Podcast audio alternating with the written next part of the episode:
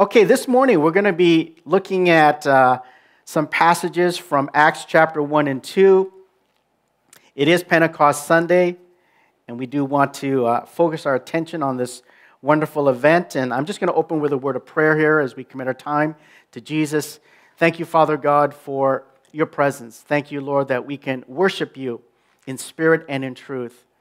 And though we might not be together in person, Lord God, you are with us wherever we're watching. And so, would you just fill our living rooms? Would you just fill the spaces that we're in as we're listening to the truth? Lord, let your word go forth. Thank you, Father God, for your truth that it builds us up. In Jesus' name, amen. You know, the, the two greatest birthdays in history are when Jesus was born, which of course we celebrate at Christmas time. And then the second greatest uh, birthday is when the church was born. And that's when we celebrate the birth of the church, and today we celebrate that uh, at Pentecost when the Holy Spirit was poured out.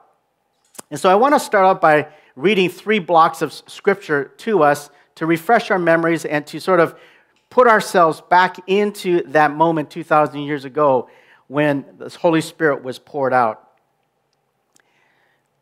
so in Acts chapter 1, the author Luke is writing this book. And for those of you that have been working on your Bible literacy, you know that Luke was a physician, he was a doctor, very intelligent man, loved the Lord. And uh, he wrote two books. One was the Gospel of Luke, and then this book here called the Book of Acts. And he wrote it specifically to a man named Theophilus. And we don't actually know from history who Theophilus was, but God used uh, that audience for Luke to really put together a very accurate account of what was going on.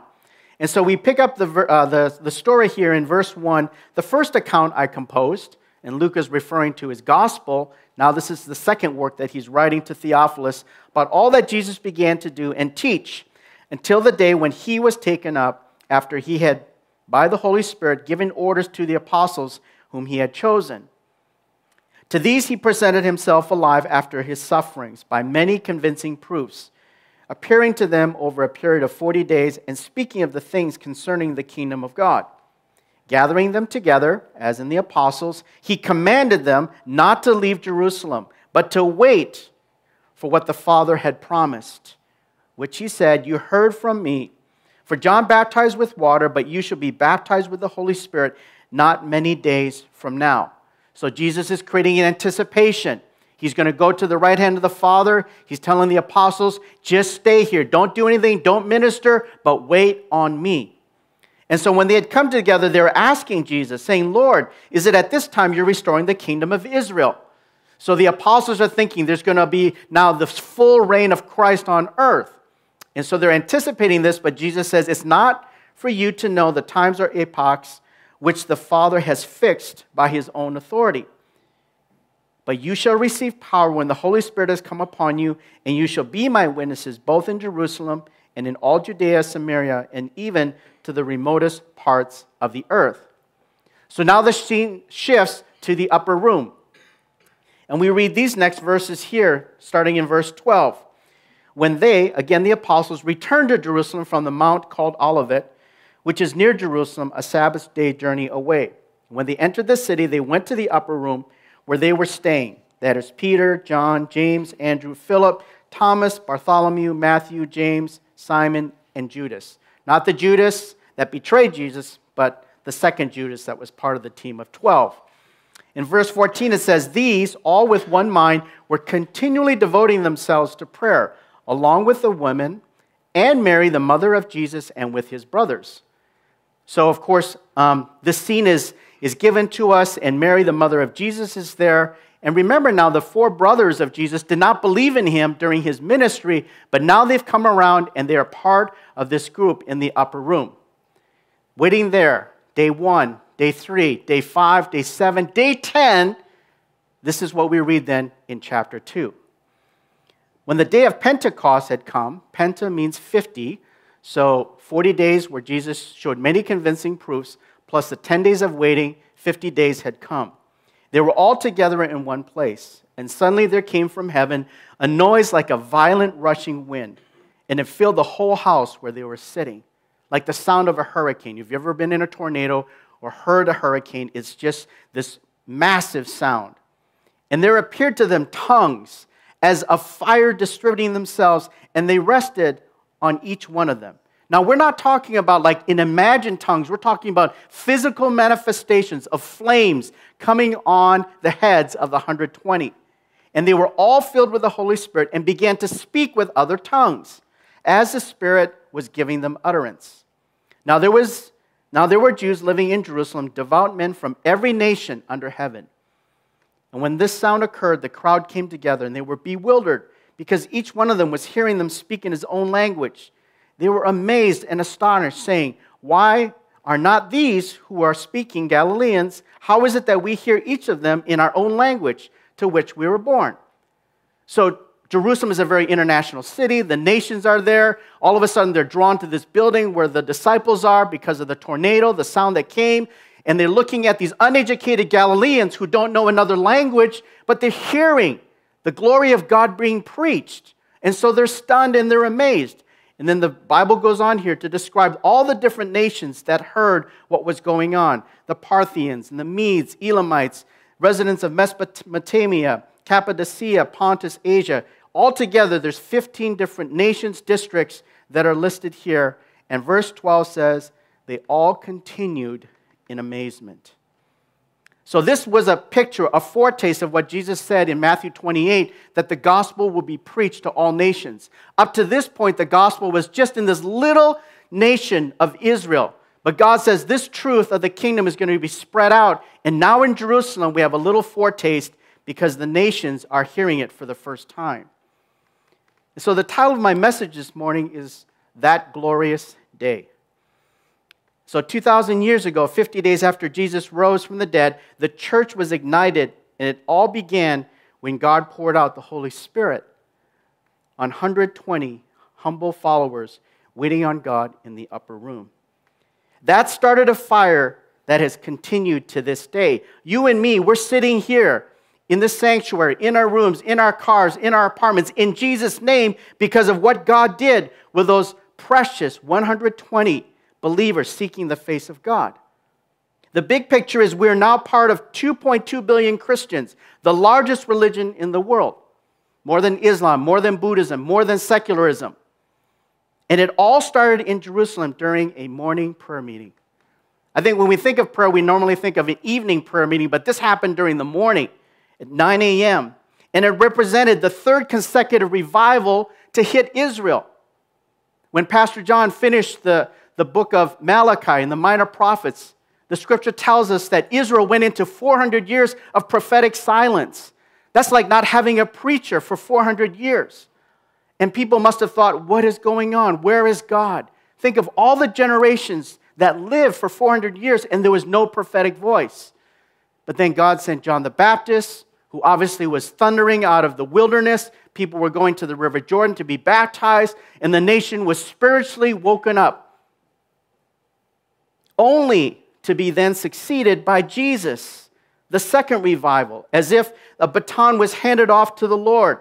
And Jesus arrives on the scene, going about doing signs and wonders and miracles, teaching about the kingdom, and people were astounded at the truth they were hearing. Then, after he died and resurrected, the third revival comes, which was Pentecost, which we just read. And this all happened in a period of three years continuous revival. But I want to connect Pentecost to another trilogy, and it's related to Moses and Solomon. And when God had told Moses to build the tabernacle, if you've studied in the Pentateuch, the, the great detail that, that God gave to Moses about how to build this mobile tabernacle, there came a time when, after it was completely built, that Moses went to dedicate it. And in Exodus chapter 40, this is what we read the cloud covered the tent of meeting, and the glory of the Lord filled the tabernacle. Moses was not able to enter the tent of meeting because the cloud had settled on it, and the glory of the Lord filled the tabernacle.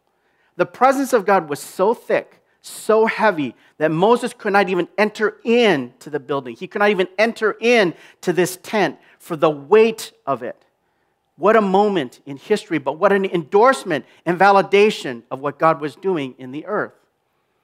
Well, then we fast forward to when Solomon built a temple. Now remember, Moses built the temporary temple, which traveled with the Israelites, but after the Israelites came into the promised land, settled, then God allowed Solomon to build a permanent temple. And so he too did the same thing, following the instructions that his father David gave him. And when it came time to dedicate the temple, this is what we read The house of the Lord was filled with the cloud, so that the priest could not stand to minister because of the cloud, for the glory of the Lord filled the house. We see the exact same thing happening again. As the priests go in, God's endorsements, God's presence, is so powerful that the priest could not even stand to minister. So these are the only times in the Old Testament where God poured out his glory like this. And both were related to God filling the temple. Now, with the new covenant secured by Jesus' blood, there is a third temple. There's a new temple.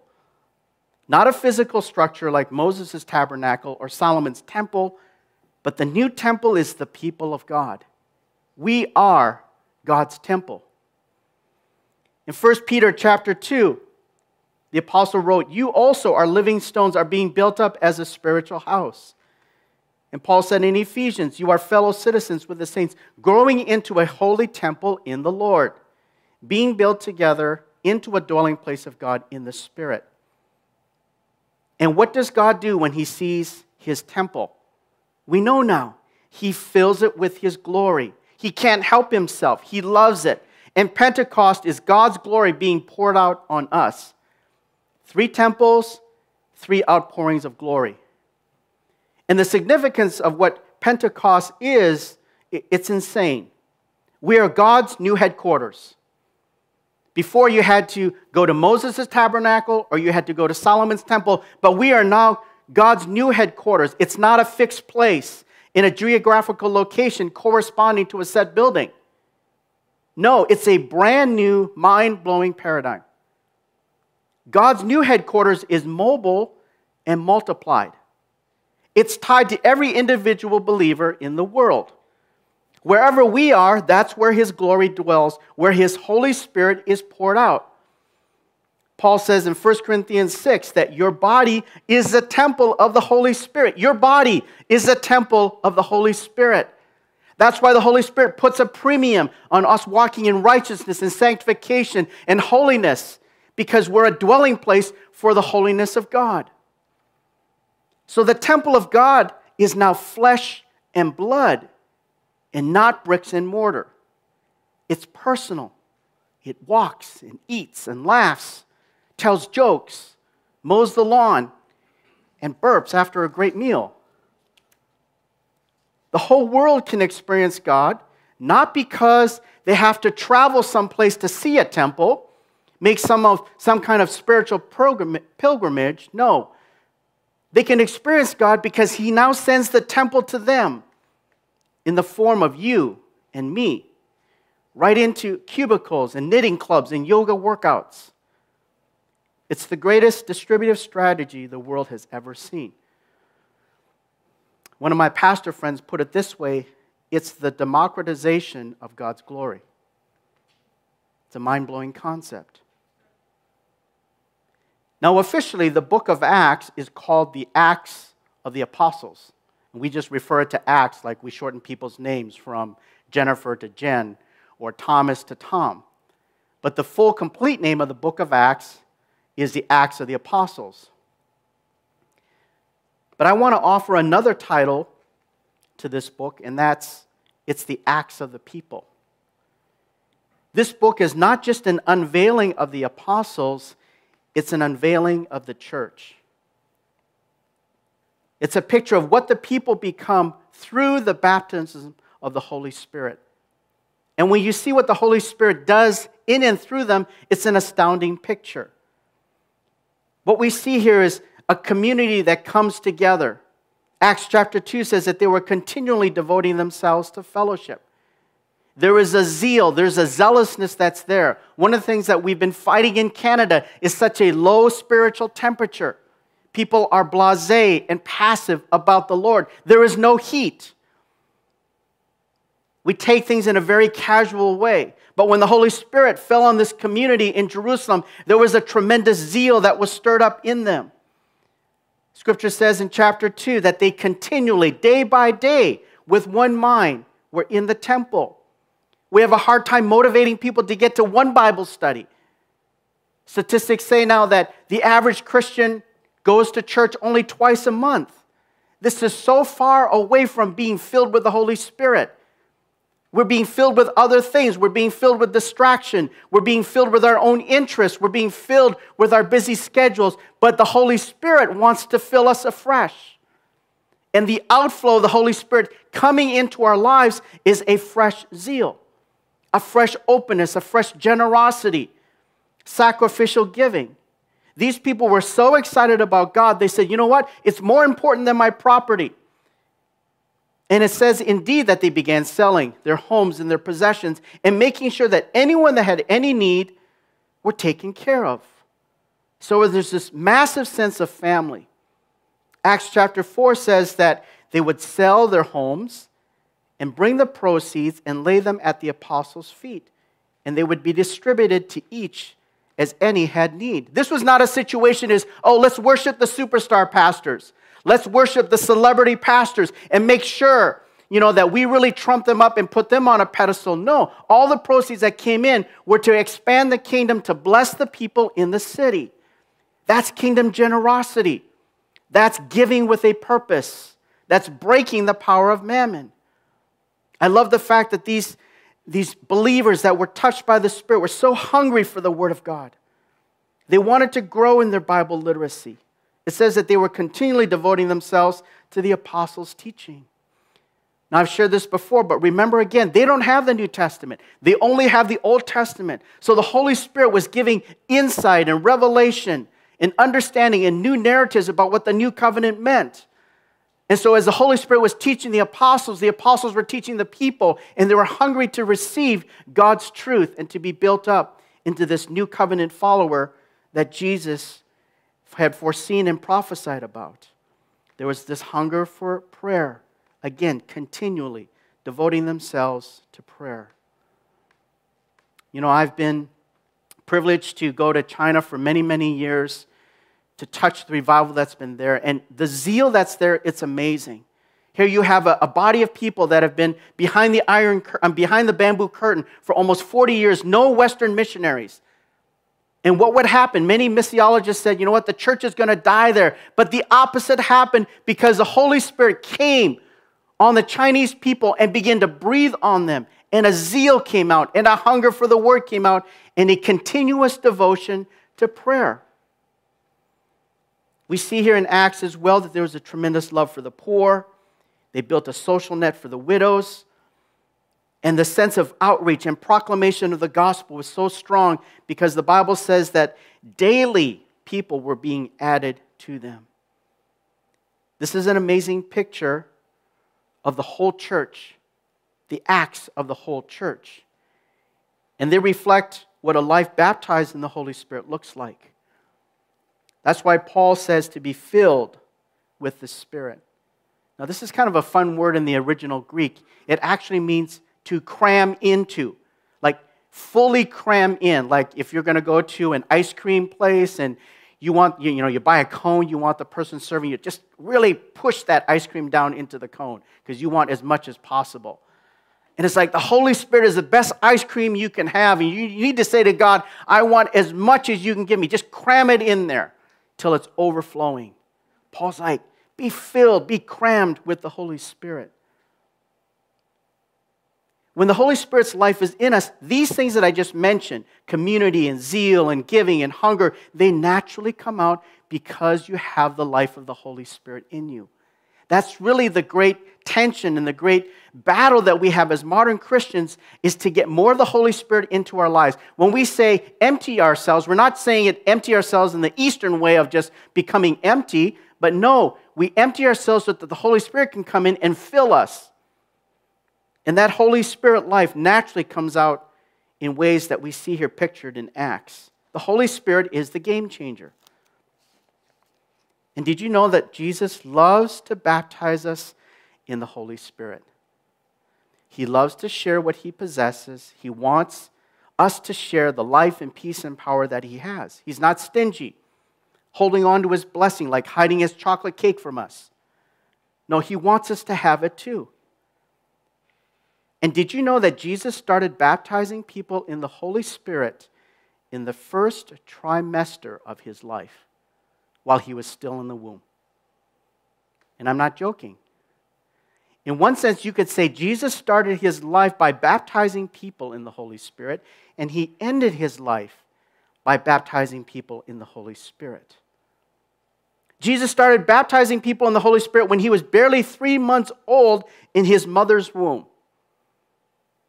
And how many people know who was the first person that he baptized? Oh, yeah, that's right, John the Baptist. So this is a super fun passage.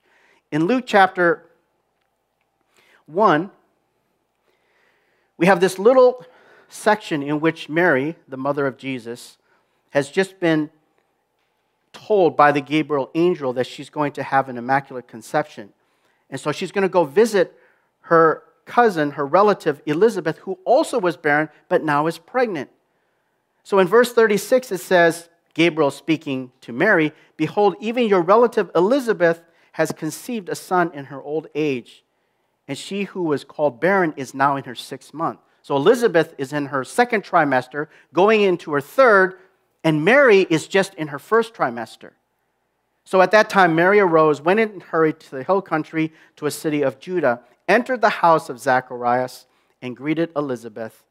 And then this wonderful scene. When Elizabeth heard Mary's greeting, the baby leapt in her womb, and Elizabeth was filled with the Holy Spirit. Wow, a baby was baptized in the Holy Spirit. And Elizabeth cried out with a loud voice and said, Blessed are you among women. For behold, when the sound of your greeting reached my ears, the baby leaped in my womb for joy. And Mary goes, Yeah, I felt the exact same thing. My soul exalts the Lord, and my spirit has rejoiced in God, my Savior. The telltale sign of being baptized in the Holy Spirit is joy. And that joy brings power, which is what Jesus said in Acts 1 8. You shall receive power when the Holy Spirit has come upon you. Nehemiah 8 10. The joy of the Lord is our power or our strength. And this is what I want to aim us towards as a congregation, not just on Pentecost Sunday. This, this whole thought of joy has just been coming to me stronger and stronger in this season of COVID. And more and more, I see how this is what God wants churches to have in a stronger and stronger measure a fresh encounter with the joy of the Lord, which comes from being baptized in the Spirit. Joy is the highest currency of heaven. Romans 14, 17. For the kingdom of God is not eating and drinking but righteousness and peace and joy in the Holy Spirit. The end product, the final expression of the kingdom is joy, not just circumstantial joy, not joy because you get a salary raise, not joy because you're getting married, not even joy because you have a, having children, joy in the Holy Spirit. It's a function of Him, it comes from Him. And joy is what Jesus had more than anyone else it says in Psalm 45 7, King David referring to the Lord, You have loved righteousness and hated wickedness. Therefore, God, your God, has anointed you with the oil of joy above your fellows. Jesus was the happiest person to ever live. He's a happy God. I'm so glad that I have a joyful Lord. And joy is what we need in the house. Acts 2:46 day by day, continuing with one mind. They were breaking bread from house to house. They were taking their meals together with gladness and sincerity of heart. You know, when people come to our church, Lord willing, sooner than later, phase four comes and we can start all meeting again. Don't you want people to come to a place that's going to be joyful? You don't want it to be a place where it seems just kind of solemn and like a dirge. No, you want it to be an atmosphere that's crackling with joy. But we cannot work that up in ourselves. We cannot put smoke and lights on the stage and amp it up as if that's joy. That's not joy. That's just soulish joy. We want the joy of the Holy Spirit that's authentic and real. And the moment they come in, they touch something that they've never touched before because it can only come from the kingdom. Joy is what we need in the house. And joy is what God wants to do to create a magnet for the kingdom. I think part of what attracted the multitudes to Jesus was not just his teaching, not just his anointing, but his plain joy. As in comparison to the Pharisees and Sadducees, who were like prune. And joy changes our resting face. Literally, Proverbs 15 13, a joyful heart makes a cheerful face. Now, my mom and dad have been working on me for 50 years on my resting face because I'm naturally serious. And I'm being serious about that. When I was a little toddler, my, my parents would say, just don't be so serious, Rich. Because I'd be deep in my own thoughts. And it's not like I'm mad, it's not like I'm not joyful, but I, I get into my own thoughts. And so, Holy Spirit, I've been saying, Lord, change my resting face. I don't want people to feel like I'm really hard to approach. It's just who I am. But the joy of the Lord changes our resting face. When people come into this place, they're not going to see a bunch of people. You know, I, sorry, I'm going to sidetrack for a second. Have you ever seen those Woody Allen movies where Woody Allen is looking into the mirror and trying, he's making all these different faces? There, like I was like, Lord, why, why do my facial muscles just sag like this? Why, why can't they just be naturally, you know, just a smile? But the joy of the Lord is going to do that. The great blessing from Numbers chapter 6 the Lord make his face shine upon you and be gracious to you. The Lord lift upon you his countenance. When we are changed from glory to glory, when we see his face, our face becomes like his face. And his joy then becomes mirrored in our face. Joy is what we need for our journey and trials. This is what got Jesus all the way through to the cross. For the joy set before him, he endured the cross. Joy is about an emotional disposition. God made us to be emotional people. And He wants us to feel that joy. And when we have joy, we can plow through the most difficult circumstances. The fact that joy got Jesus through the most difficult human assignment in the world, taking on the sins of the world, going through such utter pain as we saw in the Garden of Gethsemane, that he was able to die on the cross as a sinless man, tells you the power of joy. We are so far as a people from leveraging and understanding the power of joy. And this is the final expression of the kingdom. When the Holy Spirit is in you and you have the joy of the Lord, watch out because you're going to do so many things that you haven't been able to do before. Not because you have a performance coach, not because you have a life coach that tells you how to live life, but because the life of God is in you and the river of God is flowing through you. So we need to open our minds to understand the power of the third person of the Trinity and what joy does in our life helps us get through the toughest of difficulties. Out of joy comes proclamation, comes the preaching of the gospel. What was that tongues all about? Why was it a symbol of tongues? Because God wants to loose our mouth. It wasn't anointing that came on our hearts or our hands or our feet. No, it was about loosing our mouth so that we can declare the goodness of God. We can declare the gospel. And joy release this proclamation because out of the abundance of the heart, the mouth speaks. We know in the natural, if you're happy about something, if you love a great dessert, drank a great coffee, went to a wonderful restaurant, you naturally go tell people because you're excited about that. From joy comes boldness, no fear of man. Acts chapter 4, it says that when they were threatened with their lives and imprisonment, they prayed to the Lord, Consider their threats and enable your servants to speak your word with great boldness. Every week I'm on a Zoom chat with a bunch of other pastors, and we were sharing stories this past week. And this pastor was sharing how he was asked to speak at a citywide leadership meeting, and he had never gone there before. And this group invited him, and they were hyper, hyper prosperity group. He got picked up in a Rolls Royce, and God told him, I need you to preach a different gospel to them. And so he is just preaching away. And he said, The more I preached, the more they were literally grinding their teeth. And rather than shrinking from their anger, he said, literally, they were grinding their teeth. And he said, The more I preached, the more the anointing came. It's like God was doubling down and speaking through him. From that joy comes a boldness and no fear of man. Last week we talked about mental health. In Isaiah chapter 61, there's a connection between joy and mental health. The Isaiah, uh, Isaiah the prophet said, The oil of gladness will replace a spirit of mourning. The mantle of praise will replace a spirit of fainting. When we feel afflicted and brokenhearted and captivated and in prison, the anointing comes to break the yoke, the anointing of joy. Joy is what revival looks like. It is impossible for the kingdom to come and there not be joy because that's the atmosphere of heaven. That's who God is. Now, this is a joy that's meant for all nations, every tribe, every tongue, every color, every race. This is one of the signature features of Pentecost that it was poured out on all flesh, breaking out from the Jewish people to touch all the races of the world. And this is what I highlighted earlier when I read chapter 2, verse 5.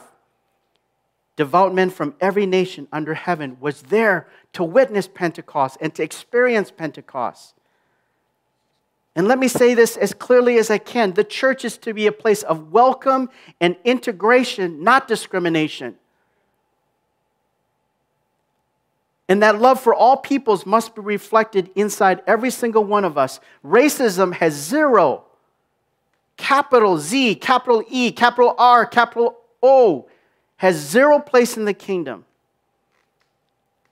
Now, I say this in light of the killing of George Floyd that has overtaken America in the last 72 hours. I didn't think that there could be a headline that could surpass COVID, but this killing has. If you haven't seen the footage, just go look it up on the internet. George Floyd, a black man, was killed because a white policeman put his knee on George's neck for eight minutes to keep him on the ground, even though George was handcuffed with his arms behind his back. As a result of that excessive force on his neck, George died. It was a completely senseless killing of a black man by a white policeman, and as a result, riots and protests have erupted in over 30 cities all across America. Why such rage and anger and vitriol? Because of the systemic racism against black that it represents. For the last three days, I've been in mourning and in despair at the horrible, disgusting, reprehensible actions of the police. Not to mention that this happened in my hometown of Minneapolis. Many of you texted me asked me how my kids are doing in Minneapolis. Thank you for your concern. My two girls live 20 miles away from actually where all the riots are occurring. But when I was going to graduate school in Minneapolis, I lived literally five minutes away from where all the violence is happening. I lived in the highest crime neighborhood in Minneapolis. Had my house broken into, my car broken into, and so that area is, is, a, is a tough place. But this is not the Minneapolis that I know, where I started my ministry and pastored for 13 years, where all four of my kids were born in the same hospital, on the same floor, where the Scandinavians that are so prevalent in the in Minneapolis area, they opened their hearts wide to me and took me in as their pastor. It's the home of the Minnesota Vikings and the Minnesota Twins that won two baseball World Series. The Mall of America. It's the state of giant mosquitoes and bitterly cold but beautiful crisp winters. And so when people are seeing these images of Minneapolis, I go, no, that's, that's not the city I know. It's like when the Canucks, right? They lost the finals of the Stanley Cup and a rioting breaks out downtown and the whole world sees that and we're all saying no that's that's not our vancouver I can't even put into words my sadness around what's happened. Yet another overt and explicit, explicit racist act against an African American. How many more deaths do we need to endure? On top of it, there's now clear evidence that much of the destruction was not just protest based, but organized criminal activity coordinated by anarchists, white supremacists, and drug cartels. So in Minnesota, they estimate that of the protesters, only 20% are actually from Minnesota. And they get this from the license plates of those who are coming into the state and they're not from Minnesota. So, as if racism killing wasn't enough, now we're adding exploitation to tragedy. Is this not proof that the heart of man is desperately wicked and needs salvation? George Floyd is not just a black issue, it's a human issue. What if George Floyd was a Chinese or an East Indian or Jewish or Arab? This is not acceptable in any form. Racism is the antithesis of the gospel message in the kingdom of God. Jesus died for all men, all people, all colors. So, our first responsibility is to make sure that our hearts are filled with God's pure love and that we root out every vestige of racism in our lives. I was so exercised, so saddened by this, I thought about changing my message completely and preaching on racism. But in the end, it seemed better to preach on the baptism of his presence than the baptism of violence and racism that's in front of us. There's too much despair, and we need the hope of the gospel. Jesus loves all races, and that's what I want in my heart. We need the Holy Spirit more than ever. This phrase where Jesus told the apostles, Wait on me, has become really, really precious to me during this COVID season. I've had extra time. I've spent more time just waiting on God. And the picture that's come to me is like I'm an old ox in the field. And the master is behind, just bidding the ox to do the plowing. And, and I'm just like that old ox. I just want the tap on the shoulder plow right, plow left. I just want to do God's will, whether it's small or whether it's big. There's, there's a brokenness that's inside of me. I don't want to be the wild donkey in the field tromping around. I just want to do what God wants me to do. And that's that place of waiting on Him, hearing from Him, being filled from Him. And that's the invitation of Pentecost is have you been baptized in the Holy Spirit? Have you experienced what the apostles and early church experienced? Do you want joy in your life, the currency of heaven? Do you want zeal and hunger? Do you want to overcome sin? Maybe the solution is so simple. It's just to wait on God and ask Him to continually fill you with the Spirit. So those things that bind you will snap. Do you want the third person of the Trinity flowing like a river in your life? Do you want to be a temple that's filled with God's glory.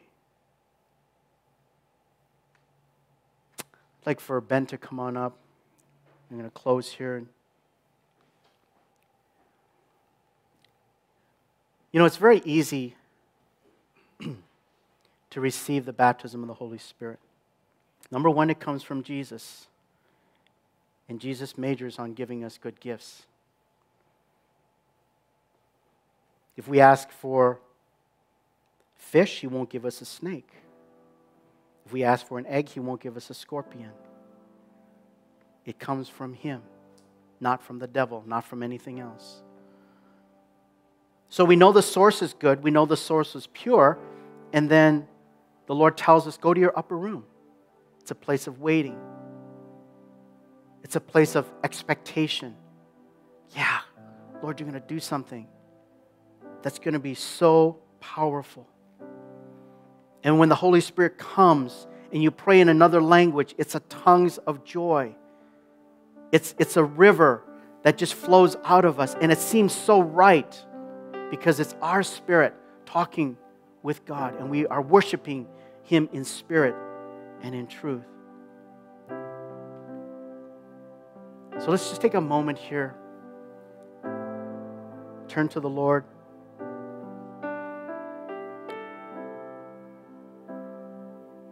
Holy Spirit, come.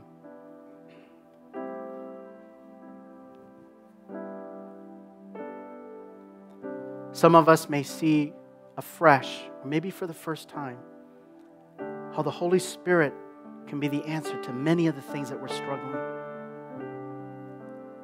We've been thinking about different steps that we can take to do this or that, when in fact we need the person of the Holy Spirit. We need that baptism to come into our lives.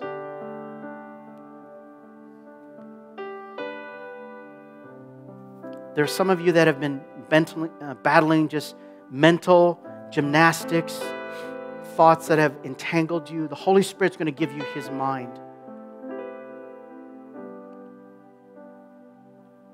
There's some of you, you feel like there's a, a, been chains around your heart. You've thrown the key away. You don't want anyone to touch your heart. But the Holy Spirit's going to come and warm you and touch you and bring you to a place where you can be vulnerable because you know that the Holy Spirit will be your Father and protector. Maybe there's some of you that have prayed to be filled with the Spirit before and you feel like, I just, I can't get there. Don't try so hard. Just let it happen. Be like a child. Father, we thank you for the glorious day that Pentecost was 2,000 years ago and how you're doing it over and over. Lord, right now around the globe, churches and people, God, are experiencing the Holy Spirit in a new and a fresh way. Let it be a new empowering, let it be a new equipping, God, for your church. That when we come forth from COVID, God, the joy of the Lord will be our strength. The joy of the Lord will change our resting face.